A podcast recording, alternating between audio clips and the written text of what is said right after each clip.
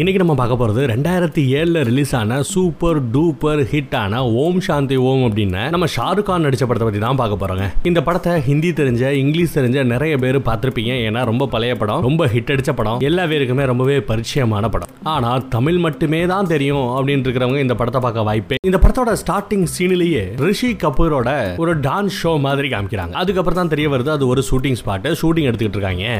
ரிஷி கபூர் அப்படிங்கிறது நம்ம பழைய காலத்துல எம்ஜிஆர் சிவாஜி ஜெமினி கணேசன் ஒரு குரூப் இருந்தது பாத்தீங்களா? அந்த மாதிரி ஒரு பேரும் புகழும் வாய்ந்த ஒரு ஆளு. அவரை பார்த்து நம்ம படத்தோட ஹீரோ ஷாருக் கான் பயங்கரமா இம்ப்ரெஸ் ஆறாரு. அவரை மாதிரி ஒரு பெரிய ஆக்டர் ஆகணும் அப்படின்னு சொல்லிட்டு அவர் டான்சர் அப்படியே ரசிச்சு ருசிச்சு பாத்துக்கிட்டு இருப்பாப்ல. பக்கத்துல ஒரு லேடி ரிஷி கபூரோட ஃபேனா இருப்பா போல. அவளும் ரொம்ப ருசிச்சு ரசிச்சு பாத்துக்கிட்டு இருப்பா. ஆட்டத்தோட குஷியில ரிஷி கபூர். அந்த ஆக்டர் அவரோட சட்டையை தூக்கி வீசி எறிய அது இவங்க மேல வில அந்த சட்டையை எடுக்கிறதுக்காக இவங்க ரெண்டு பேரும் படாத பாடுபட்டு சண்டை போட்டுக்கிட்டு இருப்பாங்க. இந்த சண்டை போட்டுட்டு இருக்கா பாத்தீங்களா? ஆக்சுவலா அவ தான் இந்த ஓம் சாந்தி ஓம் படத்தோட டைரக்டர் பட் சின்னதா இந்த ரோல் பண்ணிருப்பாங்க. முடிவுல நம்ம ஷாருகான் கிட்ட தான் அந்த கோட் இருக்கும். ஷோ முடியுது. அந்த கோட் ஆட்டையை போட்டு நம்ம ஹீரோ போக பார்க்க அந்த பிலிமை ஷூட் பண்ணிட்டு இருக்கிற டீம்ல ஒருத்தன் ஓ ஒழுங்கா சட்டையை கொடுத்துட்டு போயா? அப்படின்னு சட்டையை பண்ணுங்க பாக்குறான் நம்ம ஹீரோக்கு ஒரு சூப்பர் ஃப்ரெண்டு இருப்பான். ரெண்டு பேருமே சினிமால ஏதாவது சின்ன சின்ன ரோல் பண்ணிக்கிட்டு இருப்பாங்க. இவங்க ரெண்டு பேருக்குமே ராஜேஷ் கபூர் அப்படின்னு ஒரு அந்த காலத்து ஒரு ரோல் மிகப்பெரிய ரடிகனா வாழ்ந்தா அந்த மனுஷன் மாதிரி வாழணுமியா அப்படின்னு சொல்லி அவரை பார்த்து இன்ஸ்பயர் ஆயிட்டு இருப்பானுங்க. இங்க அந்த ஃப்ரெண்டுக்கார சொல்றான் உன் பேரு ஓம்னு ஆரம்பிக்கிறது நல்லா இருக்கு. ஆனா உன் பேரு ஃபுல்லா ஃபுல்லா என்ன? ஓம் பிரகாஷ் மகிஷா. பேரப்பாரு பேரு ஓம் கான் ஓம் கபூர். இந்த மாதிரி வச்சாதான் இண்டஸ்ட்ரியில வந்து சர்வே பண்ண முடியும். பேரை மாத்து அப்படின்னு சொல்ல இவன் பயப்படுறான். ஏன்னா இவனுக்கு ஒரு அம்மா இருக்காங்க. அவங்களும் ஒரு பெரிய நடிகை ஆகணும் ட்ரை பண்ணி நடிகை ஆக முடியாம போனவங்க ஏதோ சின்ன சின்ன ரோல் பண்ணிட்டு இருந்திருக்காங்க. அவ்வளவுதான். சோ அவங்க கொஞ்சம் ஓவர் ஆக்டிங் தான் எதுவா இருந்தாலும். பேரை மாத்த சொல்றியா? சிவசிவா அப்படின்னு கண்ணத்துல அடிச்சுக்கிறாங்க. இந்த பேருக்கு என்னடா குறைச்சல்? அப்படின்னு பிள்ளையாண்டானா பேரை மாத்த கூடாதுன்னு சொல்லிட்டு இருக்காங்க. செத்து போன தன்னோட அப்பா அவரும் ஜூனியர் ஆர்டிஸ்டா இருந்து செத்து போயிட்டாரு? அம்மா இவங்களும் ஜூனியர் ஆர்டிஸ்டாவே இருந்து அம்மா ஆயிட்டாங்க. இப்போ நானும் ஜூனியர் ஆர்டிஸ்டாவே இருக்கேன். நம்ம ஃபேமிலியில யாராவது ஒரு ஆளாவது ஒரு பெரிய ஆக்டர் ஆக வேண்டாமா? அப்படின்னு சொல்லிட்டு சபதத்தை போட்டுட்டு அங்க இருந்து போறான். அம்மா கூட லைட்டா ஒரு சண்டையை போட்டு போறான். நேரா அவனோட டாலிங்க பார்க்க போறான். பார்த்து பேசிக்கிட்டு இருக்கான். ஆனா அவனை பார்த்து சுத்தி இருக்கிற எல்லா ஆட்களுமே ஒரு வித்தியாசமா பார்த்துட்டு சிரிச்சிட்டு போறானுங்க. ஏன் எல்லாரும் இப்படி பாக்குறாங்களே அப்படின்னு நம்ம ஹீரோ பேசிட்டு இருக்கிற அந்த ஹீரோயினை காமிக்கிறாங்க ஆக்சுவலா அவன் பேசிட்டு இருக்கிறது ஒரு பேனரை பார்த்து. பேனர்ல நம்ம தீபிகா படுகோனே இருப்பாங்க. இந்த படத்துல அவங்களோட பேரு சாந்தி. சோ அந்த சாந்தி சாந்தியை பார்த்து இந்த ஓம் அநியாயத்துக்கு லவ் பண்ணிக்கிட்டு இருக்கான். நேர்ல போய் பார்த்து பேச ரேஞ்சுக்கு பெரிய ஆள் இல்லையா? அதனால பேனரை பார்த்து மட்டும் பேசுவாப்ல. உன்னை இந்த ரேஞ்சுக்கு காதலிச்சிட்டு இருக்கேன் தெரியுமா? கல்யாணம்னு ஒன்னு ஆச்சுன்னா ஓன் கூட தான். அப்படி இப்படின்னு சொல்லிட்டு பயங்கரமா உசுறு குசுரா நடிகை சாந்தியை காதலிக்கிறான். எனக்காவது ஒரு நாள் உன்னை கண்டிப்பா நான் பார்க்கத்தான் போறேன் பழகத்தான் போறேன் அப்படின்னு கொஞ்சம் ஓவரா பேசிட்டு இருக்கேன். அந்நேரம் பார்த்து ஃப்ரெண்டுக்காரனும் அம்மாக்காரையும் வந்து நிற்கிறாங்க அப்படி அங்க சீனை கட் பண்ணா ட்ரீமி கேர்ள் அப்படின்னு அன்னைக்கு தாங்க ஒரு படம் ரிலீஸ் ஆகுது. நம்ம நடிகை சாந்தி நடிச்ச படம் தான் ப்ரீமியர் ஷோ முக்கியமான ஆட்கள் மட்டும் தான் வந்து பார்ப்பாங்க போல. ஸோ நிறைய நடிகர்கள் வந்துட்டு இருக்காங்க அந்த மாதிரி தான் ராஜேஷ் கபூர் பெரிய நடிகர். அவரு உள்ள போறாரு. அடுத்து இன்னும் நிறைய பேர் உள்ள போயிட்டு இருக்காங்க நம்ம ரொம்ப நேரம் எதிர்பார்த்துக்கிட்டு இருந்த நம்ம ஹீரோயின் நடிகை சாந்தி இப்பதாங்க களத்துல இறங்குறாங்க. கார்ல வந்து இறங்குறாங்க. ஆடியன்ஸ் எல்லாம் பார்த்துட்டு போறாங்க. நம்ம ஹீரோ அவ்வளவுதாங்க உசுர விடுற மாதிரி பார்த்துக்கிட்டு இருக்கா. எப்பா பார்வையிலேயே காதல் அலை அப்படியே வீசுறாங்க. அதுல பட்டு எது பட்டு நம்ம ஹீரோயினோட துப்பட்டா பட்டுருது. ஹீரோவோட கையில ஒரு கயித்துல மாட்டிக்குது. ஹீரோ அப்படியே பின்னாடியே போறான். ஹீரோயின் திரும்பி பாக்குறாங்க என்னது இது பின்னாடியே வரானே அப்படின்னு பார்த்தா கையில கயத்துல இது மாட்டிருக்கு பாத்தீங்களா? அதை பார்த்துட்டு அந்த கயத்துல இருந்து தன்னோட துப்பட்டாவை அவுக்குறா. அவுத்துட்டு போனவ லைட்டா திரும்பி பாக்குறா நம்ம ஹீரோ அப்படியே தான் மனசை பறிகொடுத்துட்டு அப்படியே போவான் பாருங்க. செக்யூரிட்டி ரெண்டு பேர் எடுத்துட்டு போவாங்க. அதை திரும்பி பார்த்து ரசிச்சுட்டு போறாங்க நம்ம ஹீரோ பிரீமியர் ஷோ இல்லையா? இவங்களுக்கு டிக்கெட் கிடைக்காதே அப்படின்னு நம்ம ஷாருக் நம்ம ஹீரோ அப்படியே ஃபீல் பண்ணிக்கிட்டு இருக்க. ஃப்ரெண்டுக்காரன் இங்க வந்த ஒரு செலிபிரிட்டி கிட்ட ஆட்டோகிராஃப் வாங்குற மாதிரி வாங்கி அவங்க கிட்ட இருந்த ரெண்டு டிக்கெட்டை ஆட்டையா போட்டானுங்களா சோ ஆட்டையா போட்ட அந்த ரெண்டு டிக்கெட்டை வச்சுட்டு உள்ள போய் படம் பார்த்துக்கிட்டு இருக்காங்க. ரெண்டுக்காரன் படம் பாக்குறான் ஆனா நம்ம ஹீரோ ஹீரோயினையே சலிக்காம பார்த்துக்கிட்டு இருக்கான் படத்துல ஒன்னு ரெண்டு பழைய காலத்து பாட்டெல்லாம் வரும். அந்த பாட்டெல்லாம் பார்த்து நம்ம ஹீரோ குஷியாகி கொஞ்சம் ஓவரா தேட்டர்ல டான்ஸ் ஆடிடுறாங்க. ஃபர்ஸ்ட் டே ஃபர்ஸ்ட் ஷோல நம்ம பசங்க ஆடுவாங்க பாத்தீங்களா? விஜய் அஜித் படத்துக்கெல்லாம். அந்த மாதிரி டான்ஸ் ஆடிட்டு இருக்காங்க. பட் அது பிரீமியர் ஷோ இருக்கிற எல்லாருமே மிகப்பெரிய செலிபிரிட்டிஸ் அதுல ஒரு ரெண்டு பேர் மட்டும் கொஞ்சம் ஓவரா டான்ஸ் ஆடிக்கிட்டு இருந்தா சும்மா ஆடுவாங்க என்ன? செக்யூரிட்டிஸ் எல்லாம் வந்து அப்படியே அலாக்கா நம்ம ஹீரோவையும் அந்த ஃப்ரெண்டுக்காரனையும் தூக்கி கொண்டு போய் வெளியே போடுறானுங்க. இங்கேயும் நம்ம ஹீரோயின் யாரா அது இந்த பையன்? ரொம்ப ஓவராவே இம்ப்ரெஸ் பண்ற ரேஞ்சுக்கு வேலை பார்த்துட்டு இருக்கானே? அப்படின்னு சொல்லிட்டு மேல இருந்து பால்கனில உட்காந்துட்டு இருப்பாங்க. கடைசியில் நம்ம ஹீரோ பண்ற அந்த அட்டகாசத்தை எல்லாத்தையுமே அவங்க ரசிச்சு பார்த்துட்டு இருக்காங்க அப்படி அவங்க சீனை கட் பண்ணுறோம் அதுக்கப்புறம் நம்ம ஹீரோவும் ஃப்ரெண்டும் நல்லா சரக்க போட்டு நம்ம ஹீரோட வாழ்க்கை லட்சியமே என்ன? ஒரு பெரிய நடிகன் ஆகணுங்கிறது. அந்த நடிப்பை பத்தி போதையிலேயே புலம்பிக்கிட்டு இருக்கான். எப்படி நடிக்க போறேன்? எப்படி வாழ போகிறேன்றதெல்லாம் சொல்லிட்டு இருக்காங்க எப்படி வாழ போகிறான்னா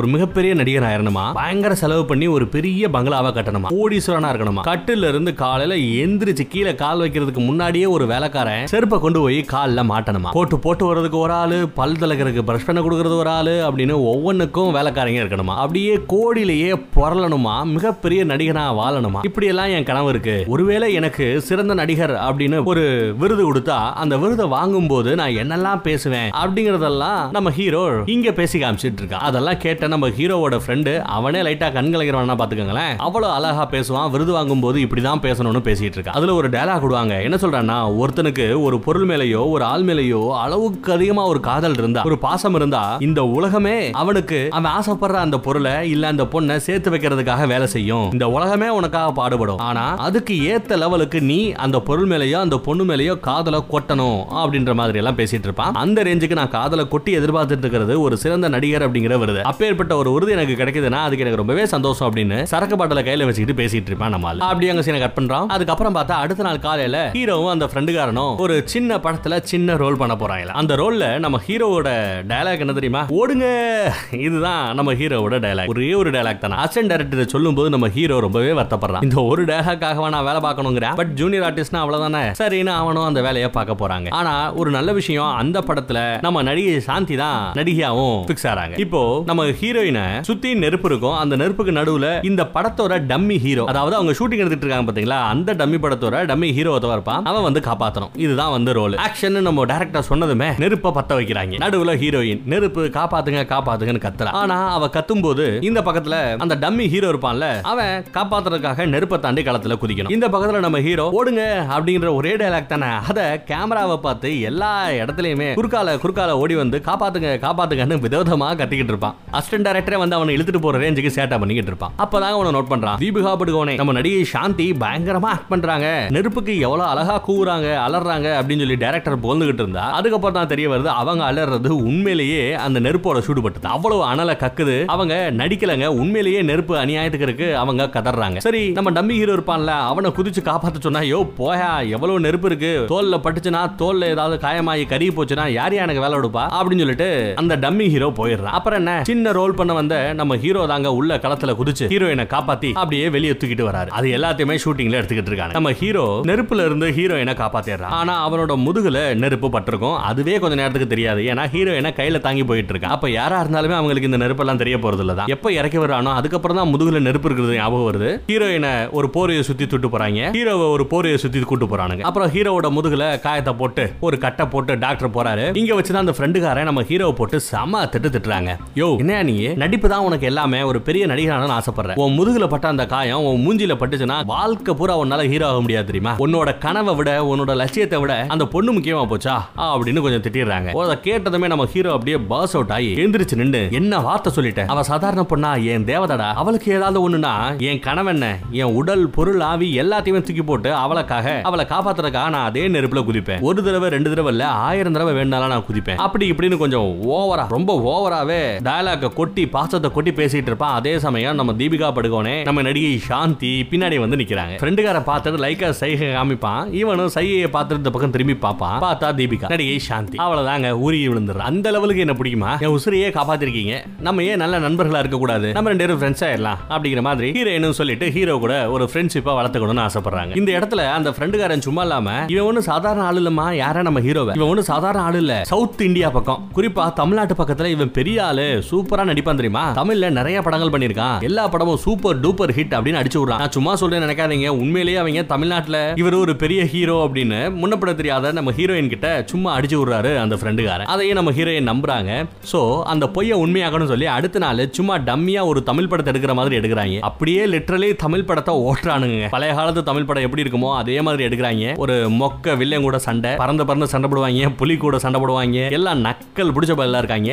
தமிழ் படத்தை நக்கல் பண்றானுங்க. நம்ம தீபிகா படுகோனவே பாக்குறதுக்காக இங்கே வர வச்சிருப்பாங்க. அவங்க முன்னாடி தான் அந்த ஷூட்டிங் எல்லாம் நடந்துகிட்டு இருக்கு. ஆனா எல்லாமே அவளை சந்தோஷப்படுத்துறதுக்காக அவ முன்னாடி நம்ம ஹீரோ ஒரு பெரிய ஹீரோ அப்படின்னு ப்ரூவ் பண்றதுக்காக நடக்கிற சேட்டை. நம்ம ஹீரோயினும் அதெல்லாம் பார்த்து ரொம்பவே இம்ப்ரெஸ் ஆகி ஷூட்டிங் எல்லாம் முடிஞ்சதுக்கு அப்புறம் ஹீரோ கூட பேசிட்டே வந்துட்டு இருப்பா. அப்படி பேசிட்டு இருக்கும்போது லைட்டா பேக்கப் அப்படிங்கிற ஒரு வார்த்தையை சொன்னாலும் சொல்லுவா. சுத்தி இருக்கிற எல்லா பேருமே அப்படியே அங்க இருந்து பேக்கப் ஆகி போயிடறாங்க அதுல ஒருத்தன் ரொம்பவே சின்சியரான ஆள் போல. நம்ம ஹீரோ போட்டிருக்கிற சட்டை உட்பட அந்த கோட் உட்பட கம்பெனி ப்ராடக்ட்னு சொல்லிட்டு உருகிட்டு போயிடுறாங்க. பனியனோட நிக்கிறாரு நம்ம ஆளு. அதுக்கப்புறம் உண்மையை சொல்லிடுறான் நான் ஒன்றும் பெரிய ஆள் இல்ல. ஒரு சாதாரண ஜூனியர் ஆர்டிஸ்ட் தான். என் ஃப்ரெண்டு ஏதோ ஒரு போய் சொல்லிட்டான். நான் அதை மெயின்டைன் பண்ணிட்டு இருக்கேன் சொல்ல ஃப்ரெண்ட்ஸுக்குள்ள இதெல்லாம் என்ன? இந்த போய் எல்லாம் அவசியம் இல்லை. அப்படின்னு நம்ம தீபிகாவும் நம்ம நடிகை சாந்தியும் சொல்லிட்டு போயிடுறாங்க. அதுக்கப்புறம் அடுத்த நாள் ஒரு ஈவினிங் டைம்ல நம்ம ரெண்டு பேரும் ஃப்ரெண்டு தான். வாயன் என் கூட சாப்பிடுறதுக்கு அப்படின்னு கூப்பிட்டு விட ஃப்ரெண்டுக்காரனும் ஹீரோவும் வெயிட் பண்ணிட்டு இருக்காங்க. அப்பேற்பட்ட நடிகை வருவாங்களோ இல்லையோன்னு பார்த்துட்டு இருந்தா ஒரு கார் வந்து இறங்குது. அதுல பர்தா போட்ட ஒரு பொண்ணு வந்து இறங்குது. இந்த மாதிரி தீபிகாவால வர முடியல. அதனாலதான் என்ன அனுப்பி கொஞ்சம் சொல்லிட்டு வர சொன்னாங்கன்னு சொல்ல அவன் லைட்டா வருத்தப்படுறாங்க. இப்படிதான் இந்த பெரிய நடிகைகளை பெரிய பொண்ணுங்களை நம்பவே கூடாது. கடைசி நேரத்துல கழுத்து எடுத்துருவாங்க. அப்படி இப்படின்னு ஃபீல் பண்ணி பேசிட்டு இருக்க. அதுக்கப்புறம் பார்த்தா அந்த பர்தாக்குள்ள இருக்கிறதே நம்ம ஹீரோயின் தான் அப்படிங்கிறது தெரிய வருது. நட்பு இன்னும் கொஞ்சம் நல்லா மலருதுங்க. ஒரு கிஃப்ட் கொடுக்குறான். என்னடா கிஃப்ட் அப்படின்னு பார்த்தா ஒரு அழகான பேர் இருக்காங்க. ஒரு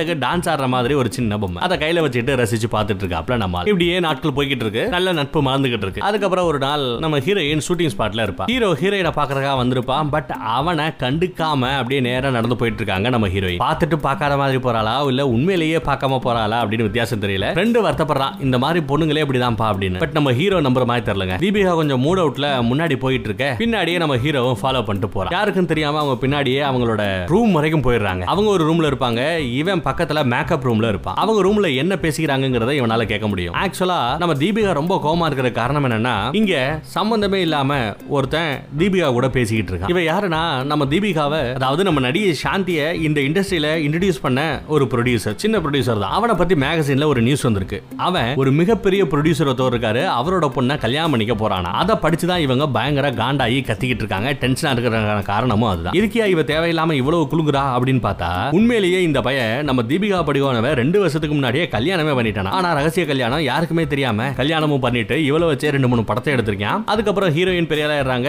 இவனும் ஒரு பெரிய ப்ரொடியூசர் ஆயிட்டு இருக்கான். இன்னும் பணம் பத்தாதுன்னு சொல்லி ஒரு மிகப்பெரிய ப்ரொடியூசர் நிறைய ஸ்டுடியோ எல்லாம் வச்சிருக்காரு. அவரோட பொண்ணை கல்யாணம் பண்ணிட்டு ஸ்டுடியோவையும் வரதட்சணையா வாங்கிட்டு பயங்கரமா செட்டில் ஆனோம். ஹாலிவுட்டுக்கெல்லாம் போய் படத்தை ப்ரொடியூஸ் பண்ணணும்னு நினைக்கிறதா அவனோட பெரிய எண்ணமா இருக்கு. அதுக்காக தான் ஸ்கெட்ச் போட்டுக்கிட்டு இருக்கான். ஆனா இவ என்னையா ரெண்டு வருஷத்துக்கு முன்னாடி என் கழுத்துல தாலியை கட்டின? என்ன எப்போ எல்லாரும் முன்னாடியும் பொண்டாட்டின்னு ஏத்துக்க போற? அப்படி இப்படின்னு போட்டு கிளி கிளின்னு கிளிக்கிறாங்க அவன் சொல்லி பார்க்குறான் இங்கே பாருமா உனக்கு கல்யாணம் ஆயிருச்சுங்கிற மேட்டர் வெளியே தெரிஞ்சாலே உன் மார்க்கெட் போயிடும். எனக்கும் இப்போ வர வேண்டிய அந்த வரதட்சணை ஒரு பெரிய சம்பந்தம் கிடைக்காம போயிடும். பேசாம நீ வாட்டுக்கு உன் வேலையை பாரு நான் என் வேலையை பார்க்குறேன் அப்படின்னு சொல்ல நீ சொல்றதெல்லாம் நடக்கிறது சாத்தியம் தான் ஆனா இப்போ நான் பிரெக்னண்டா இருக்கேன் முழுகாம இருக்கேன். உன் குழந்தை என் வயிற்றுல வளருது. இதுக்கப்புறம் இந்த விஷயத்தை மறக்க முடியாது. நான் உன் பொண்டாட்டியா? எனக்கு இந்த பெரிய மார்க்கெட்டு மசர் எல்லாம் தேவையில்லை. எல்லாத்தையும் தூக்கி போட்டு உன் பொண்டாட்டியா உன் வீட்டில் வாழ்றதுக்கு நான் தயாரா இருக்கேன் அப்படின்னு சொல்ல அந்த பையலும் ஓ அப்படியா டாலிங் சொல்லவே இல்லை. அப்படின்னு சொல்லிட்டு எப்போ தான் குழந்தை அவளோட வயிற்றுல வளருதுன்னு தெரிய வந்ததோ அந்த செகண்டே இந்த பையன் மாறிட்டாங்க. அப்படியே அவளை கட்டி பிடிச்சிட்டு கூடிய விரைவில் நம்ம கல்யாணம் பண்ணிப்போம் எல்லாருக்கும் சொல்லுவோன்ற ரேஞ்சுக்கு மாறிட்டான். ஆனா இது எல்லாத்தையும் கேட்ட ரூமுக்கு அந்த பக்கத்துல மேக்கப் ரூம்ல இருக்கிற நம்ம ஹீரோவுக்கு நெஞ்சில இடிவாஞ்ச மாதிரி இருக்குங்க. உலகமே இருண்டு போன மாதிரி ஃபீல் பண்றான். அப்படியே சோகத்தோடயே திரியறான். அப்படியே அவங்க சீனை கட் பண்ணா ஸ்ட்ரைட்டா வேகமா போய் எங்க போய் பேசுறான்னு பாருங்க. அந்த பேனர்ல ஹீரோயினோட போட்டோ இருக்கும்ல அதை பார்த்தே கழுவி கழுவி ஊத்துறான்னு திட்டுறான். உனக்காக அந்த பயல இந்த ஜென்மத்துல நான் மன்னிக்கிறேன். உன்னை கல்யாணம் பண்ணி வயிற்றுல கருவை கொடுத்துட்டு அதுக்கப்புறம் கல்யாணம் பண்ண முடியாதுன்னு சீன் போட்டான்ல ஏதோ பாவம்னு உனக்காக மன்னிக்கிறேன் இந்த ஜென்மத்தை பொறுத்தளவுல. ஒரு கால இன்னொரு ஜென்மம்னு இருந்து நான் பிறந்து அவனை நேர்ல பார்த்தேன் அப்பெல்லாம் மன்னிக்க மாட்டேன் மவளே போட்டு தள்ளிடுவேன் அவனை. அந்த ரேஞ்சுக்கு அவனை எனக்கு பிடிக்க மாட்டேங்குது. உனக்கே துரோகம் பண்ண பார்த்தான்ல? அப்படின்னு கொஞ்சம் கோமா பேசிட்டு இருக்காப்ல நம்ம ஆளு. ஃப்ரெண்டு தான் வந்து ஏதோ பேசி கன்வின்ஸ் பண்ணி வாடா ஷூட்டிங் பாட்ட பார்க்கலாம் அப்படின்னு சொல்லிட்டு அடுத்த ஷூட்டிங்க்கு போறாங்க. சின்ன சின்ன ரோல் குரூப்ல டான்ஸ் ஆடுற வேலை. நம்ம ஹீரோ டான்ஸ் ஆடிக்கிட்டு இருப்பான். அப்போ ஹீரோயின் அந்த ஸ்பாட்டுக்கு வராங்க. ஹீரோயின் தன்னை அடையாளம் பார்த்துக்க கூடாதுன்னு சொல்லிட்டு மூஞ்சில எல்லாம் குங்குமத்தை பூசிக்கிட்டு ஹீரோயின் கூட பேசுறத பழகிறத அவாய்ட் பண்ண ஆரம்பிக்கிறான். இப்படியே நாட்கள் போய்கிட்டு இருக்குங்க. ஒரு நாள் நம்ம ஹீரோ அந்த ஏரியால ஒரு பெரிய ஷெட் கட்டி வச்சிருப்பாங்க. யாரோட ஷெட் தெரியுமா? அதான் அந்த பய மாமனாரோட சொத்துன்னு சொல்லிட்டு ஒரு ஸ்டுடியோ நிறைய பணம் அப்படியே வரதட்சணையா வாங்க போறேன்னு சொல்றான் பாத்தீங்களா? அந்த ஸ்டுடியோக்கு சொந்தமான ஒரு மிகப்பெரிய ஷெட் அதுல இந்த உலகமே பார்க்காத ரேஞ்சுக்கு நிறைய செலவு பண்ணி ஒரு பெரிய ஷெட் ஒரு மாளிகையை உருவாக்கியிருக்காங்க. இந்த மாளிகையில வச்சுதான் ஓம் சாந்தி ஓம் அப்படிங்கிற இந்த உலகம் பார்க்காத ஒரு பிரம்மாண்டமான படத்தை மிகப்பெரிய பட்ஜெட்டை போட்டு தான் மாமனாரை வச்சு இவன் ப்ரொடியூஸ் பண்ண போறானா மாமனாரோட படம் பட் இவர் தான் ப்ரொடியூசர் ஹீரோயின் யாரு? நம்ம தீபிகா படுகோனே. நம்ம நடிகை சாந்தி தான். அதுக்காக ரெடி பண்ண ஷெட் இது. ஆனா நம்ம தான் ஓப்பனா எல்லாரும் முன்னாடியும் கல்யாணம் பண்ணிக்க போறோமே. அதனால இந்த படம் இந்த செட் இதெல்லாம் எனக்கு ஒண்ணுமே இல்ல. இதெல்லாம் வேஸ்ட் இருந்தாலும் ஒரு தடவை உன்கிட்ட காமிக்கலாமே. இந்த மாதிரி ஒரு செட்டை இந்த படத்துக்காக நாங்க ரெடி பண்ணோம் அப்படின்னு காமிக்கலாமேன்னு வந்தேன்னு சொல்லி காமிக்க. அவளுக்கு ரொம்ப சந்தோஷம். ஏன்னா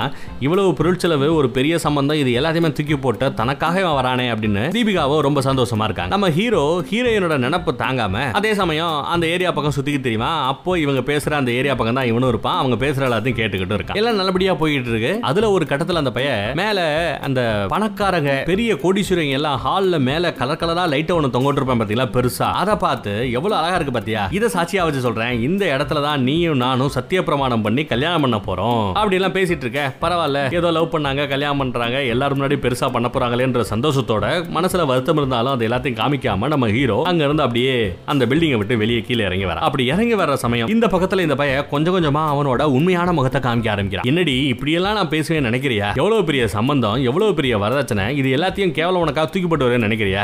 சாவடி மௌலே அப்படின்னு அவளை உள்ள தள்ளி விட்டுட்டு அந்த ஷெட்டுக்கும் நெருப்பை வச்சுட்டு அசால்ட்டா அந்த பய போறாங்க. இவன் நெருப்பு நெருப்புன்னு கதறா. ஆனா அவெல்லாம் கண்டுக்கவே இல்ல. ஹாயா வெளியே போறான். கதவை மூடிட்டான். கார்ல ஏறி போறான். அதே சமயம் என்னடா நெருப்பெரியுதே இவன் மாட்டுக்கு விட்டுட்டு போறானே அப்படின்னு நம்ம ஹீரோ பார்த்துட்டு ஓடுவாங்க. அதே சமயம் அந்த பக்கத்துல இப்போ நெருப்பை பத்த வச்சுட்டு போனான்ல இந்த படத்தோட வில்லன் அவன் தான் அந்த வில்லன் வெளியே போகும்போது தன்னோட நம்பிக்கைக்கு பாத்தியமான ஒரு ரெண்டு ஆட்கள் இருப்பாங்க அவங்கள விட்டு அந்த பொண்ணு வெளியே வந்துடக்கூடாது உள்ளேயே கறி சாகணும் அதற்கான வேலையை பாருங்க அப்படின்னு சொல்லிட்டு போயிருப்பான். அந்த ரெண்டு செக்யூரிட்டி வரானுங்க. இங்க அவங்க வந்து பாக்குற அதே சமயம் நம்ம ஹீரோ ஒரு பூந்தொட்டி எடுத்து உள்ள அடப்பட்டு கிடக்கிற நம்ம ஹீரோயினை காப்பாத்துறதுக்காக அந்த கண்ணாடியை உடைக்க முயற்சி பண்ணிட்டு இருப்பான். அதுக்குள்ள போய் அந்த பூந்தொட்டியை புடிங்கிறானுங்க இந்த செக்யூரிட்டி நம்ம ஹீரோவை போட்டு அடி அடி அடின்னு அடிக்கிறாங்க. நல்லா ஹீரோ அடி வாங்கி வாயிலெல்லாம் ரத்தம் வந்து கிடக்க அந்த சமயத்தில் அவங்க ரெண்டு பேரையும் அடிச்சு போட்டு மறுபடியும் அந்த கண்ணாடியை உடைக்க முயற்சி பண்ணுவான் பட் வேலைக்கு ஆகாதுங்க அடி வாங்கி கீழே விழுந்துருவான். சரி சாக கிடக்கானே அப்படின்னு அந்த செக்யூரிட்டி ஆட்களும் நம்ம ஹீரோ விட்டு போயிடுவானுங்க. ஆனா செத்துருவான் நினைச்சா சாகலங்க உசுரோட தான் இருக்கா இப்போ மறுபடியும் எந்திரிச்சு கதவெல்லாம் உடைச்சிட்டு உள்ள போகிறான். உள்ள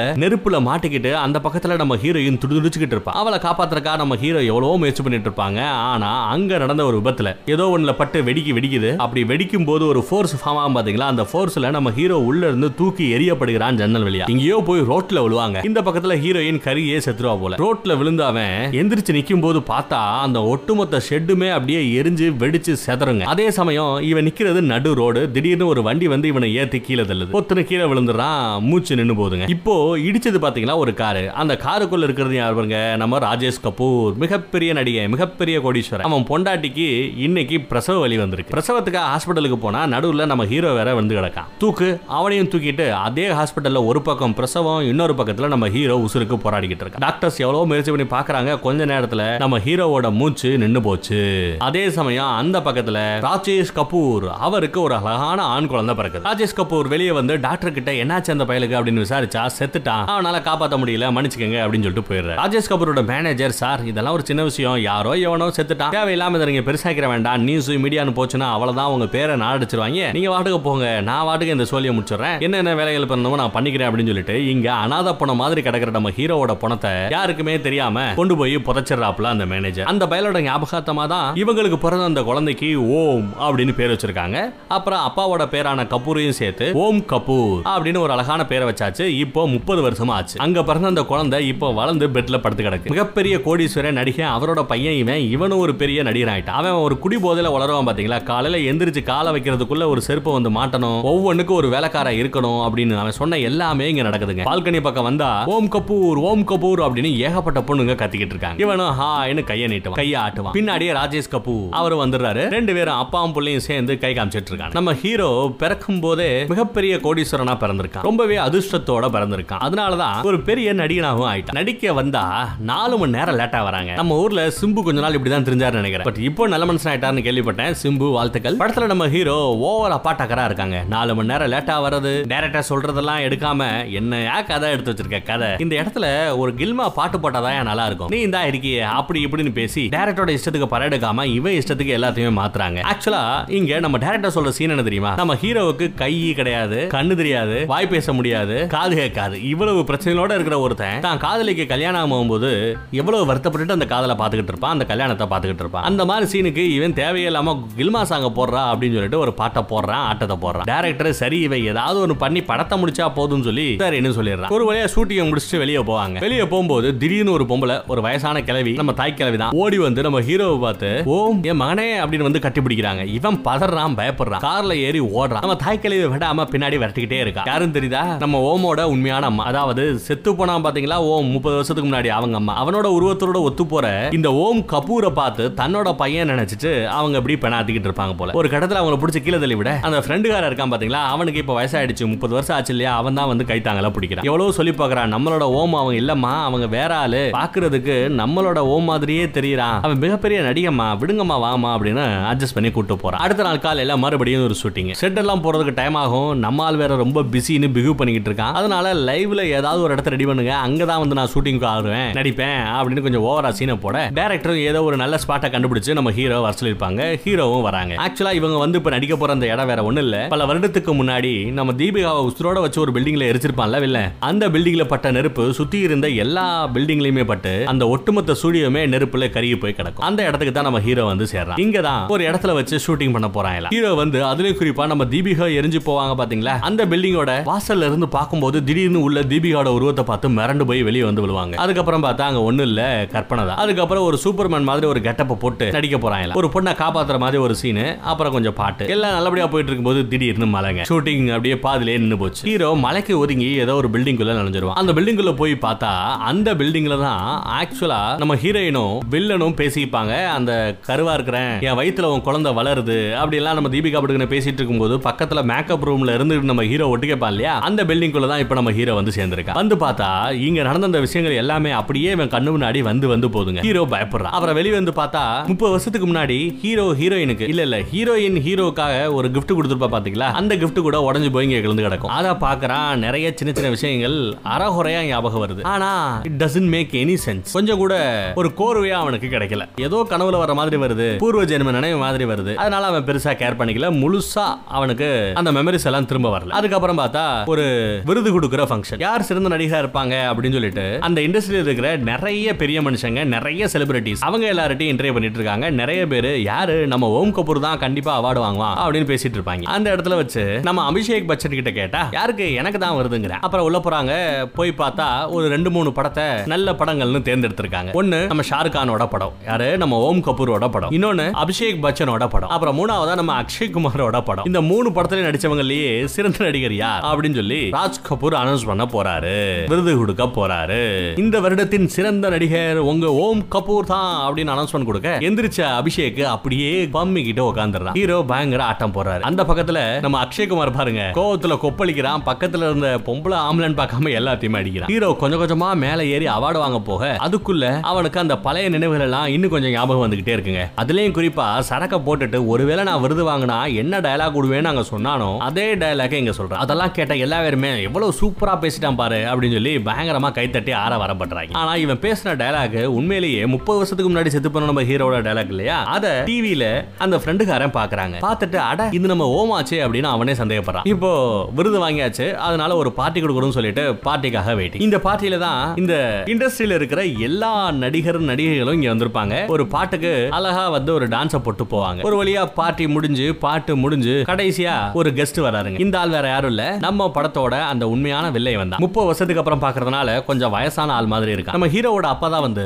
ஹீரோ கிட்ட அந்த வில்லனை இன்ட்ரடியூஸ் பண்ணி வைக்கிறான். பெரிய ப்ரொடியூசருங்க முப்பது வருஷத்துக்கு முன்னாடி ஹாலிவுட் பக்கம் போனாரு திரும்பி வரவே இல்ல. இப்பதான் வந்திருக்காரு. ஒன்ன வச்சு தான் ஒரு படம் எடுப்பேன்னு அடம் பிடிக்கிறாரு. நல்ல ப்ரொடியூசர் அப்படின்னு இன்ட்ரடியூஸ் பண்ணி வைக்கிறான் ஆனா இவனை பார்த்ததுமே நம்ம ஹீரோவுக்கு அறகுறையா ஞாபகம் வந்த அந்த பூர்வ ஜென்மத்து நினைவுகள் எல்லாமே இப்போ முழுசா வருதுங்க. முழுக்க முழுக்க ஸ்டார்டிங்ல இருந்து எண்டிங் வரைக்கும் என்ன நடந்ததோ அது எல்லாருமே நம்ம கண் முன்னாடி வந்து போகுது. எல்லாத்தையுமே தெரிஞ்சுக்கிறான். வில்லங்கிட்ட சும்மா பேருக்கு ஒரு ஹேண்ட் ஷேக்கை போட்டுட்டு அடுத்த செகண்ட் தன்னோட பூர்வ ஜென்மத்தை அம்மாவை பாக்குறதுக்காக அவங்க வீட்டுக்கே போறாங்க. அந்த அம்மாவை கட்டி பிடிச்சிட்டு கதறான். அங்க ஃப்ரெண்டுகார வருவான். ஃப்ரெண்டுகாரன்ட்டையும் கட்டி பிடிச்சிட்டு கதறான். எல்லாம் ஞாபகம் வந்துருச்சு. என் காதலிய கொன்ன அந்த வில்லனை சும்மா விட மாட்டேன். அவனை பலிக்கு பலி வாங்க போறேன். அப்படின்னு அவங்க பேசுறாங்க. அதோட நிக்கலங்க. வெறும் பேச்சோட நிக்காம அந்த வில்லனையே போய் பார்த்து பேசுறான். நீங்க முப்பது வருஷத்துக்கு முன்னாடி ஓம் சாந்தி ஓம்னு ஒரு படம் எடுக்க போனீங்கல்ல அந்த படத்தை கூட அப்படியே விட்டு போச்சே நின்னு போச்சே ஒரு சீன் கூட நீங்க எடுக்கலையே. அந்த படத்துல கூட யாரோ ஒரு பொண்ணு சாந்தின்னு ஒரு நடிகை நடிச்சுக்கிட்டு இருந்தாங்க திடீர்னு அந்த பொண்ணு காணாம போயிட்டாங்க எங்க போனாங்க என்னாச்சு அவங்களுக்குன்னு யாருக்குமே தெரியாம போச்சு. அதுக்கப்புறம் அந்த பொண்ணை பத்தி ஏதாவது நியூஸ் வந்துச்சான்னு கேட்டா நம்ம வில்ல அப்படியெல்லாம் இல்லையே அப்படிங்கிறான் ஆனா லைட்டா பதறான். பேசாம அந்த படத்தையும் நீங்க சொல்லுங்களேன் நான் நடிக்கிறேன் அப்படிங்கிற நம்ம ஹீரோ அதெல்லாம் பழைய காலத்து படம் பழைய காலத்து ஸ்டைலு அந்த படத்திலேயே நிறைய பூர்வ ஜென்மெல்லாம் வரும் செத்து போய் உசுரோட வருவார் ஹீரோ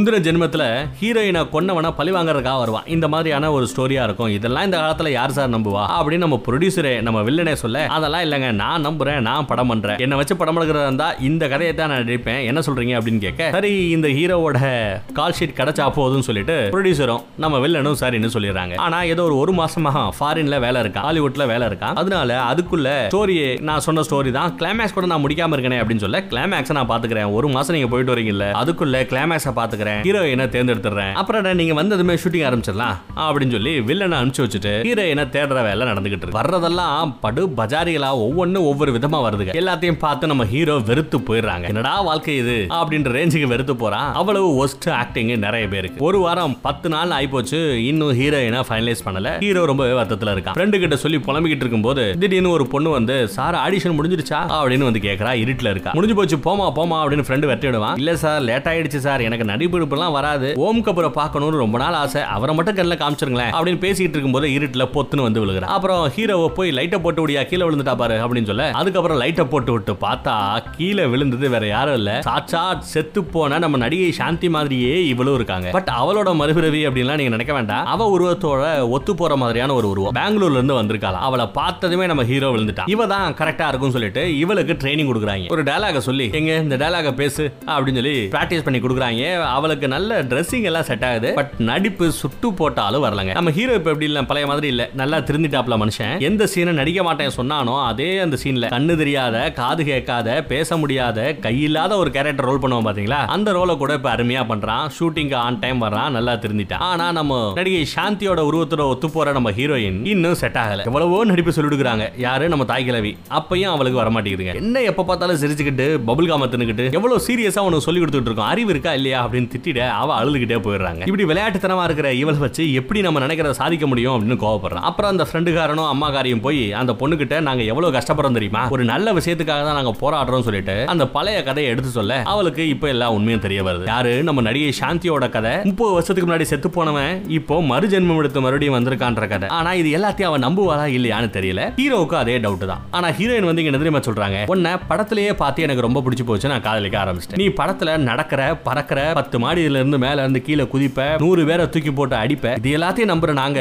உன்னோட இந்த முன்ஜென்ம கதையை மட்டும் நம்ப மாட்டோமா என்ன? நான் நம்புறேன் அப்படின்னு சொல்ல ஹீரோவுக்கு ரொம்ப சந்தோஷம். பரவாயில்லையே நான் சொல்றது நம்புறாளே அப்படின்ட்டு. இப்போ இந்த உண்மை தெரிஞ்சதுனால நான் ரொம்ப சீரியஸாவே நடிக்கிறேன் அப்படின்னு அவ சொல்லி அந்த ஹீரோயின் மாதிரியே ட்ரெஸ் போட்டு வந்து நிப்பா பாருங்க. அவ்வளவுதாங்க நம்ம ஹீரோ அங்கேயே விழுந்துட்டா. அதுக்கப்புறம் சொன்ன மாதிரியே அந்த ஒரு மாசம் முடிஞ்சு போச்சு வில்லன் வந்து இறங்குறான். இன்னைக்கு தான் பூஜை போட போறான் எல்லாம். பூஜையில எல்லாம் எனக்கு நம்பிக்கை இல்லைன்னு வில்லன் சொல்லுவான். எனக்கும் நம்பிக்கை இல்லை. அதனாலதான் பெருசா கிராண்டா பண்ணாம ஏதோ ஓரமா ஒரு செட்டு போட்டு இருக்கிற இடத்துல வச்சு நம்ம பூஜை பண்ண போறோம். உங்களுக்கு கண்டிப்பா பிடிக்க வாங்கன்னு கூட்டு போறாங்க. ஆனா போகும்போதே நம்ம வில்லனோட மூஞ்சி லைட்டா மாறுது. போன இடத்துக்கு அந்த கேட்டை பார்த்ததுமே கம்ப்ளீட்டா மாறி போயிடுறான். ஏன்னா இது ஒரு காலத்துல இவனுக்கு வரதட்சணையா கிடைக்க வேண்டிய அந்த ஸ்டுடியோ இவனே நெருப்பு வச்சு கொளுத்தி அந்த நெருப்பு சுத்தி எல்லா பக்கத்துலயும் பத்தி எரிஞ்சது பாத்தீங்களா? அந்த இடம். பழைய நினைவுகள்லாம் ஞாபகத்துக்கு வர. இந்த இடத்துல வச்சுதான் ஒரு பொண்ணா கொண்டு இருக்கான்ற விஷயம் ஞாபகத்துக்கு வர. இந்த இடத்துக்கு ஏன்டா கூட்டு வந்தேன்னு பதறான். ஆனா உண்மையை சொல்ல முடியாது இல்லையா? அதனாலேயே கண்டுக்காம லைட்டா விட்டுறான். டிவி நியூஸ் ரிப்போர்ட்டர்ஸ் எல்லாம் வந்து நிக்கிறாங்க. அப்புறம் நம்ம படத்தோட ஹீரோயின் இவங்க தான் அப்படின்னு இன்டியூஸ் பண்ணி வைக்கிறாங்க. பார்த்தா ஒரு கிளை வந்து இறங்குவா. அதுக்கப்புறம் தான் இல்ல இல்ல இவங்க ஹீரோயினோட அம்மா. இப்போ வராங்க பாருங்க நம்ம ஹீரோயின் சொல்ல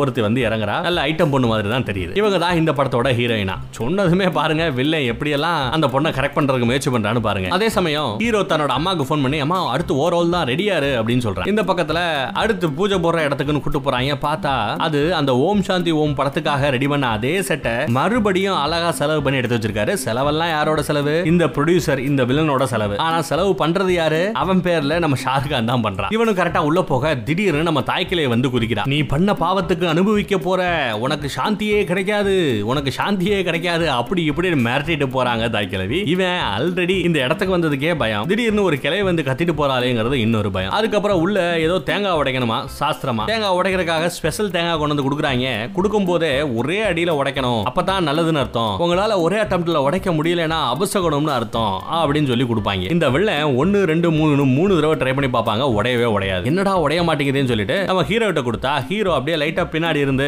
இந்த தேங்காய்க்கு பதிலா ஒரு சாதாரண தேங்காவை லைட்டா உருவாக்கு தான் மேனேஜர் கிட்ட இருந்து வாங்கிப்பான். இப்போ அதை உடைச்சா அசால்ட்டா ஒரே அடியிலேயே ரெண்டா பழந்துருதுங்க இதுவும் அபசகனமா தெரியுது.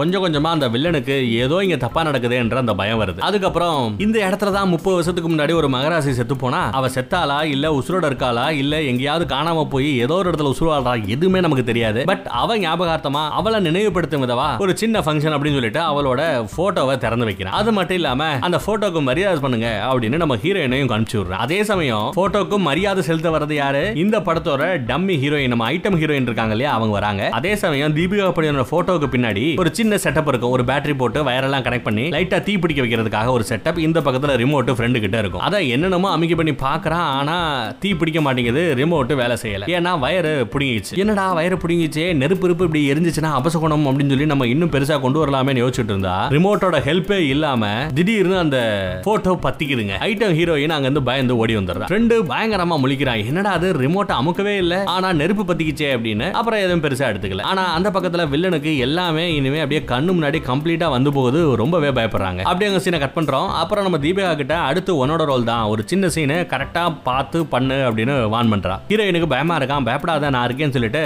தீபிகாவை செட் பண்ணி வச்சாச்சு. ஏதோ ஒரு சின்ன ரோல் பண்ண போறாங்க போல. அதே சமயம் இந்த பக்கத்துல நம்ம ஐட்டம் ஹீரோயின் அவங்க போனை மறந்துட்டு பாத்ரூம் பக்கம் போவாங்க. அப்ப அந்த போன்ல இருந்து வில்லனுக்கு ஒரு மெசேஜ் இந்த மாதிரி உங்களை மேக்கப் ரூம்ல பார்க்கணும் வாங்கன்னு கூப்பிட்டு விட மெசேஜை பார்த்ததுமே நல்ல நாக்கு தொங்க போட்டு விட்டு நம்ம வில்லன் ஹீரோயின் பக்கத்துல அதாவது நம்ம ஐட்டம் பொண்ணை கரெக்ட் பண்றதுக்காக மேக்கப் ரூமுக்கு போறான். அங்க போய் பார்த்தா உள்ள இருக்கிறது தீபிகா. அதுவும் கொஞ்சம் பேய் மாதிரி இருக்கு. அதை எல்லாத்தையும் பார்த்து பதறி போய் கதறாங்க நம்ம வில்லன் அந்த சத்தத்தை கேட்டு நம்ம ஹீரோ வந்துருவான். ஹீரோயினோட அம்மா வருவாங்க. ஐட்டம் ஹீரோயினோட அம்மா. எல்லாரும் வந்து பார்த்தா என்னங்க ஏதோ பயப்படுறீங்க பேய பார்த்த மாதிரி. ஒண்ணுமே இல்லையே. பாருங்க பாருங்க அப்படின்னு சொல்லி சொல்றாப்ல அவர். அதுக்கப்புறம் சரி இது வரைக்கும் நிறைய படத்துல பாதியை ஷூட் பண்ணிட்டாங்களா? அது எல்லாத்தையுமே உங்களுக்கு போட்டு காமிக்கிறேன் அப்படின்னு சொல்லிட்டு வில்லனை வர சொல்லி ஒரு தியேட்டர்ல ஹீரோ ப்ரொடியூசர் இவங்க ரெண்டு பேர் மட்டும் தான் உட்காந்துருப்பாங்க நல்ல நல்ல சீன் எல்லாம் போட்டு காமிக்கிறேன். அஸ் ப்ரொடியூசரா உங்களுக்கு இதெல்லாம் பார்த்தா தானே தெரியும் அப்படின்னு சொல்லிட்டு போட்டு காமிக்கிறாங்க. போட்டு காமிச்சா படம் ஒரு மாதிரியா போய்கிட்டு இருக்கும். திடீர்னு திடீர்னு தீபிகாவோட மூஞ்சி வந்து வந்து போகும். இவன் பார்த்துட்டு கதர்வான் ஆனா நம்ம ஹீரோ என்னையா சொல்ற? அப்படியெல்லாம் ஒண்ணு வரலையா? உனக்கு தாயா பைத்தியம் முடிச்சு போச்சு அப்படின்ற மாதிரி சொல்லுவான். என்னன்னா பாருங்க நான் ப்ரொஜெக்டா இருக்க மறுபடியும் ஃபோன் பண்றேன். மறுபடியும் அந்த சீன்ஸ் எல்லாம் போட சொல்றேன் அப்படின்னு சொல்லிட்டு மறுபடியும் எல்லாத்தையும் போட சொல்லுவான். ஆனா இந்த தடவை தீபிகாவோட ஃபேஸ் வராது. பாருங்க நான் சொன்னதான் கரெக்டா இருக்கு. உங்களுக்கு பைத்தியம் முடிச்சிருச்சா என்ன அப்படிங்கிற மாதிரி லைட்டா கொண்டு போவாங்க. ஆனா கொஞ்சம் ஓவரா பயமுடுத்துறதுனால என்னவோ வில்லன் பேசாம நான் ஃபாரினுக்கு போயிடுறேன் அமெரிக்காக்கே போயிடுறேன். நீ ஏன் இந்த ஷூட்டிங் கிட்டிங் எல்லாம் முடிச்சிரு அப்படின்ட்டு கிளம்ப பார்க்க ஐயோ கொஞ்சம் ஓவரா பண்ணிட்டோமோ இவன் பயந்துட்டு வெளியே போறாங்கறானே. இவனை நிக்க வைக்கணுமே இங்கேயே உட்கார வைக்கணும்னு யோசிக்கிற நம்ம ஹீரோ டப்புன்னு இன்னும் ரெண்டு நாள்ல மியூசிக் லான்ச் இருக்கு இசை வெளியீட்டு விழா இருக்கு. அதுக்கு நீங்க கண்டிப்பா வரணும் அப்படிங்கிற. இவன் அதெல்லாம் முடியாது நீயே பாத்துக்க சொல்ல. யோ நீ வச்சா வேலைக்கார இல்லையா நான்? நான் இந்த படத்துல நடிக்கப்பட்டு தான் வந்திருக்கேன். ஏதோ பாமேனு ஹீரோயினை பிடிக்கிறதுக்கும் சின்ன சின்ன வேலைகளை பண்றதுக்கும் பார்த்தா ரொம்ப ஓவரா பண்ற. உன் படத்துல தான் எல்லா செலவு பண்ணி பண்ணியிருக்கோம். உன் சொத்துல முக்காவாசியே இந்த படத்துல இன்வெஸ்ட் பண்ணிருக்கேன் இதே மாதிரி ஓவரா பண்ணிட்டு இருந்தா போடான்னு சொல்லிட்டு எல்லாத்தையும் தூக்கி போட்டு நான் போயிட்டே இருப்பேன். அப்புறம் படத்தை முடிக்க முடியாம கடனக்காரன் ஆயிருவேன் பாத்துக்கோ அப்படின்னு நம்ம ஷாருக் கான் மிரட்டினதுக்கு அப்புறம் நம்ம ஓம் கபூர் மிரட்டினதுக்கு அப்புறம் தான் சரி நான் ஆடியோ லான்ச்சுக்கு வரேன் அப்படின்னு சொல்லுவான். ஒரு வழியா ஃபாரினுக்கு போக வேண்டியவனா போக கூடாது அப்படின்னு சொல்லி நம்ம ஹீரோ தடுத்து நிப்பாட்டிட்டான். ஆனா அந்த பக்கத்துல ஃப்ரெண்டுக்காரன் ஹீரோ கூட சண்டைக்கு வரான் இன்னும் ரெண்டு நாள்ல எப்படி நம்ம நினைச்ச மாதிரி விஷயத்தை பண்ண முடியும்? எல்லா பக்கத்துலயும் கேமரா செட் பண்ணணும். அந்த வேலை இருக்கு இந்த வேலை இருக்கு அப்படிங்கிறாப்ல. ஆக்சுவலா நம்ம ஹீரோட பிளான் என்ன அப்படின்னா முப்பது வருஷத்துக்கு முன்னாடி நடந்த குற்றம் இது. எந்த ஒரு ப்ரூஃப்மே இல்ல கோர்ட்ல நிரூபிக்க முடியாது. ஒரே ஒரு விஷயம் மட்டும் தான் பாசிபிள் அவனே குற்றம் செஞ்சவனே கேமரா முன்னாடி ஆமா நான் தான் தப்பு பண்ணிட்டேன் நான் தான் அந்த பொண்ணை கொலை பண்ணேன் அப்படின்னு ஒத்துக்கிட்டா மட்டும்தான் இவனுக்கு தண்டனை கிடைக்கும். அப்படி அவனா அவன் வாயாலேயே அந்த உண்மையை சொல்ல வைக்கிறதுக்காக தான் இந்த பேய் மாதிரியான ஒரு செட்டப் எல்லாம். அதுக்கெல்லாம் பயந்து அவன் அந்த உண்மையை ஒத்துப்பான் அப்படின்னு நம்ம ஷாருக் கான் நம்புறாரு. அதுக்காக தான் இந்த வேலையெல்லாம் பண்றாரு. அதே சமயம் வில்லன் கொஞ்சம் விவரமா அந்த ப்ரொஜெக்ஷன் ரூம் இருக்கு இல்லையா? அந்த ரூமுக்கே போய் எப்படி தீபிகாவோட மூஞ்சி தியேட்டர் ஸ்கிரீன்ல வந்துச்சு அப்படின்னு தேடி பார்த்தா அந்த ரீல் இருக்கும் இல்லையா? பொட்டின்னு சொல்லுவோம்ல அந்த பொட்டியில தீபிகாவோட மூஞ்சி எல்லாம் அங்கங்க இருக்குங்க. இதெல்லாம் வச்சு பார்த்துட்டு அப்போ உண்மையிலேயே தீபிகாவோட முகத்தோட ஒத்து போற நம்ம நடிகை சாந்தியோட உருவத்தோட ஒத்து போற ஒரு பொண்ணை வச்சு தான் இதெல்லாம் நடக்குது அப்படிங்கறத ஓரளவு கெஸ் பண்ணிருப்பான் அடுத்து அந்த மியூசிக் லான்ச் சொன்னோம் பாத்தீங்களா? அந்த இடத்துக்கு வந்தாச்சு. ஹீரோ எதிர்பார்த்த மாதிரியே ஆட்டம் பாட்டம் கொண்டாட்டம் இன்னொரு பக்கம் வில்லனை கன்ஃபியூஸ் பண்றதுக்கான வேலையெல்லாம் நடந்துகிட்டு இருக்கு. வில்லன் முன்னாடி அங்க இங்க நம்ம தீபிகா நடந்து போற மாதிரி ஒரு சீன் வரும். அதாவது அவனை பயமுடுத்திட்டு பேய் மாதிரி நடந்து போகணும். அதே மாதிரி போயிட்டு இருக்கும்போது ஒரு கட்டத்துல அவளோட கையில ரத்தம் ஒழுகிறதை இவன் பாத்துறான் பேய்க்கு எந்த காலத்துல ரத்தம் வந்துச்சு? அப்ப இது ஒரு பொண்ணு தான் அப்படிங்கறத ஹண்ட்ரட் பர்சன்ட் ஊர்ஜிதப்படுத்திக்கிறாங்க. அதுல அவளை பிடிக்கிறதுக்காக விரட்டிட்டு போக பக்கத்துல போய் கையை பிடிக்க போறான் பிடிச்சிருவானோ அப்படின்னு பயந்துகிட்டு இருந்தா திடீர்னு எங்கேயோ இருந்து அந்த பணக்காரங்க வீட்டுல மட்டுமே ஒரு பெரிய லைட் இருக்கும் பாத்தீங்களா? அந்த லைட் அப்படியே இவனை இடிச்சு கீழே படுக்க போடுது. அப்படியே கலவரம் ஆய்ப்போது எல்லாரும் வெளியே ஓடிடுறாங்க. ஒரு கட்டத்துல எல்லாருமே போயிடுறாங்க. வில்ல மட்டும் தான் கீழே படுத்து கிடக்கான். என்ன ஆக போதோ ஏறாக போதோ அப்படின்னு கொஞ்சம் பதட்டத்தோட பாத்துக்கிட்டு இருப்போம். அதுக்குள்ள சுத்தி முத்தி கேமரா வச்சு அவனே அவன் வாயால உண்மையை சொல்ல வைக்கணும்னு சொல்லி எல்லாத்தையும் ரெக்கார்ட் பண்றதுக்காக ஹீரோ ஹீரோட ஃப்ரெண்டு இல்ல இன்னொரு ரூம்ல வெயிட் பண்ணிட்டு இருப்பாங்க. அப்புறம் ஹீரோ நான் போய் அவன் வாயில இருந்து புடுங்குறேன் உண்மையை புடுங்குறேன்னு சொல்லிட்டு இங்க வந்துருவான். வந்து இந்த வெள்ள முப்பது வருஷத்துக்கு முன்னாடி நம்ம நடிகை சாந்தியை கொல்றதுக்கு முன்னாடி என்னெல்லாம் டயலாக் விட்டுருப்பானோ அந்த டயலாக் எல்லாத்தையும் நேர்ல பார்த்த மாதிரி நம்ம ஹீரோ சொல்றான். இதெல்லாம் கேட்டு வில்லனுக்கு பயங்கர குழப்பம். எப்படா இந்த டயலாக் எல்லாம் சொல்ற? ஏதோ நேர்ல பார்த்த மாதிரி அப்படின்னு சொல்ல ஆமாடா நீங்க இந்த சம்பவத்தெல்லாம் நடத்திக்கிட்டு இருக்கும்போது உங்களுக்கே தெரியாம இங்க ஓம் பிரகாஷ்னு ஒருத்தன் இதெல்லாம் பார்த்துக்கிட்டு இருந்தா அதுக்கப்புறம் அதே நாள்ல அவன் இறந்து போயிட்டான். அவனோட மறுபிறவியா தான் நான் வந்திருக்கேன். எனக்கு எல்லாம் தெரியும் அப்படிங்கிற மாதிரி சொல்றாங்க. இதையெல்லாம் கேட்டு வில்லன் பயப்படுவான்னு பார்த்தா சிரிக்கிறான். உங்களோட பிளான் எல்லாம் எனக்கு தெரிஞ்சு போச்சுடி. எந்த பேய்க்கு கையில ரத்தம் வந்திருக்கு? அவ மாதிரியே உருவத்தோட ஒத்து போற ஒரு பொண்ணை வச்சு எங்களை ஏமாத்த பாக்குறியா? இதுக்கெல்லாம் நான் மயங்கி இதையெல்லாம் பார்த்து ஏமாந்து நான் உண்மையை ஒத்துப்பேன் நினைக்கிறியா? அதெல்லாம் முடியாதா? அப்படின்னு சொல்லி இவங்களோட பிளான் எல்லாத்தையும் புட்டு புட்டு வைக்க ஹீரோ பயப்படுறாங்க. அவ்வளவுதான் போச்சு. பிளான் எல்லாம் அவனுக்கு தெரிஞ்சு போச்சு. இதுக்கப்புறம் எங்கிட்ட இவங்கிட்ட இருந்த உண்மையை வாங்குறது அப்படின்னு ஷாருக் கான் ரொம்பவே பயப்படுறாரு. ஆனா இதெல்லாம் நம்ம தீபிகா படுவனுக்கு தெரியாது இல்லையா அவங்க இன்னும் அடுத்தடுத்து நிறைய ரோல் எல்லாம் இருக்கு. நிறைய டயலாக் எல்லாம் விடணும். இவனை இன்னும் பயமுடுத்துற சீன்ஸ் எல்லாம் இருக்கும். அதுக்காக அவங்க அந்த ரூம்ல இருந்து கிளம்பியிருப்பாங்க. ஆனா இவங்க பேசிக்கிறத வச்சுட்டு நம்ம ஹீரோவோட ஃப்ரெண்டுகாரன் ஆஹா எல்லா உண்மையும் தெரிஞ்சு போச்சு. இவ வேற நடிக்க போய்கிட்டு இருக்காளே. தடுத்து நிப்பாட்டுறமே வெளியே போக பார்ப்பான் பார்த்தா கதவு அந்த பக்கத்துல வெளியில இருந்து மூடிக்கிட்டு இருக்கும். ஃப்ரெண்டாலையும் வெளியே போக முடியாது. இப்போ அங்க இருந்து வெளியே வந்திருப்பா பாத்தீங்களா? அவ இவங்க இவ்வளவு கூத்து பேசிட்டு இருக்கானுங்க. இவங்களுக்கு அந்த உண்மை தெரிஞ்சு போச்சு அப்படிங்கிற விஷயமே தெரியாம சொல்லி கொடுத்த டைலாக் எல்லாம் வரிசையா சொல்லி கொடுத்துட்டு அப்படியே மேல இருந்து கீழே இறங்கி வந்துட்டே இருப்பா. ஆனா கூடவே சேர்த்து இன்னும் ரெண்டு மூணு விஷயங்கள் டயலாக்ல இல்லாத விஷயத்தையும் சொல்லிக்கிட்டு இருக்கா. அன்னைக்கு நீ தானே அவளை எரிச்ச? இதே இடத்துல வச்சு தானே எரிச்சு கொன்ன. தீ எல்லாம் அணைஞ்சதுக்கு அப்புறம் மறுபடியும் இங்க வந்து அவளோட பாடியை எடுத்து இதே பில்டிங்க்கு கீழே வச்சு புதைச்ச அவளோட பாடி கூட கீழே புதஞ்சு கிடக்குல்ல? அப்படின்னு ஏகப்பட்ட விஷயங்கள் சொல்ல இதையெல்லாம் கேட்ட அந்த வில்லனுக்கு இப்ப ரொம்ப பயம் வருது. ஏன்னா இந்த விஷயங்கள்லாம் நடக்கும்போது வேற யாருமே அங்க இல்ல. செத்து போன அந்த தீபிகாவோட பாடியை தவிர அங்க வேற எதுவுமே இல்ல. ஆனா நடந்த விஷயத்தையும் புட்டு புட்டு வைக்கிறாளே அப்படின்னு சொல்லி அவனுக்கு பயம் வருதுங்க. கையில துப்பாக்கி எடுத்துட்டு சுற்றுவேன் சுற்றுவேன் வெளில மிரட்டுறான். இவ சூப்பரா நடிக்க நடிப்பை போட்டுக்கிட்டு இருக்கா. நமக்கு ஒரு மாதிரியா இருக்கு. என்னடா அது?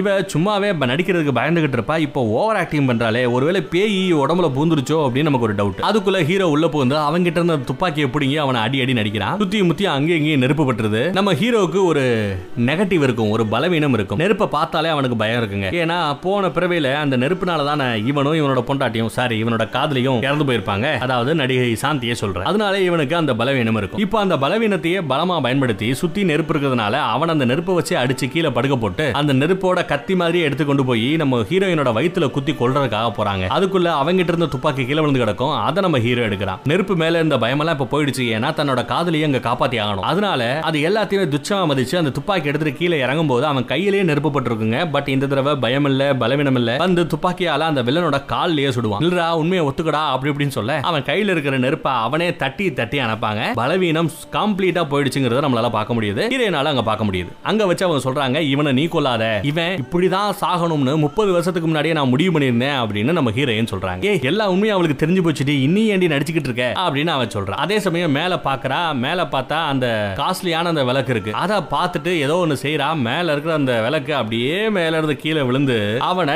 சட்னி ஆக்குதுங்க. அவ்வளவுதாங்க நம்ம வில்லன் சம்பவ இடத்திலேயே செத்து போனான். ஆனா இன்னும் நமக்கு இவன் மேல இருக்கிற அந்த சந்தேகம் மட்டும் போல. யாரா இருக்கும் இவ? அந்த பணம் இங்க தான் இருந்துச்சு. கீழே தான் அந்த பணத்தை போச்சிருக்காங்க உட்பட நமக்கே தெரியாத உண்மையில எல்லாத்தையும் இவ சொல்றாளே அப்படின்னு கொஞ்சம் அப்படியே நம்ம யோசிச்சுக்கிட்டு இருந்தா நடிகை சாந்தி ஆஹா அப்படின்னு ஒரு அழகா ஒரு சிரிப்பை போட்டு அப்படியே பார்த்துக்கிட்டு இருப்பா. அதே சமயம் இந்த பக்கத்துல திரும்பி பார்த்தா நம்ம ஃப்ரெண்டு கூட தான் அந்த நடிகை இவ்வளவு நேரம் இருந்துகிட்டு இருந்திருக்கா. இப்பதான் நம்ம ஹீரோ யோசிச்சு பாக்குறான் என்னடா அது நம்ம ஆளு இந்த பக்கத்துல இருந்து வரா. இவளுக்கு சொல்லி கொடுத்த டயலாக் பிளஸ் சொல்லாத டயலாக் எல்லாத்தையுமே இந்த பக்கத்துல அவ உருவத்துல இருக்கிற இன்னொரு ஆள் சொல்லிக்கிட்டு இருக்காளே இவ யாரா இருக்கும் அப்படின்னு யோசிச்சு பார்த்தா இவ வேற யாரும் இல்லைங்க. முப்பது வருஷம் செத்து போன ஒரு பொண்ணோட ஆவியா நடிக்கிறதுக்காக தானே நம்ம பொண்ணை கூட்டு வந்தாங்க இங்க. ஆனா அதுக்கு வேலை கொடுக்காம அந்த செத்து போன பொண்ணு மறுபடியும் இங்க ஆவியா வந்து அந்த வில்லனை பழுதித்துட்டா இவங்க எதை டிராமாவா பண்ணணும்னு நினைச்சாங்களோ அதை ரியலா பண்றதுக்காகவே செத்து போன சாந்தியோட ஆவியே இங்க வந்திருக்குங்க. இதெல்லாம் இப்பதான் நம்ம ஹீரோ புரிஞ்சுக்கிறான். நமக்கு இப்பதான் மேட்டர் தெரிய வருது. அந்த ஆவி கடைசியா தான் நினைச்சதை சாதிச்சதுக்கு அப்புறம் அப்படியே காத்துல கரைஞ்சு போயிடுது. ஒரு வழியா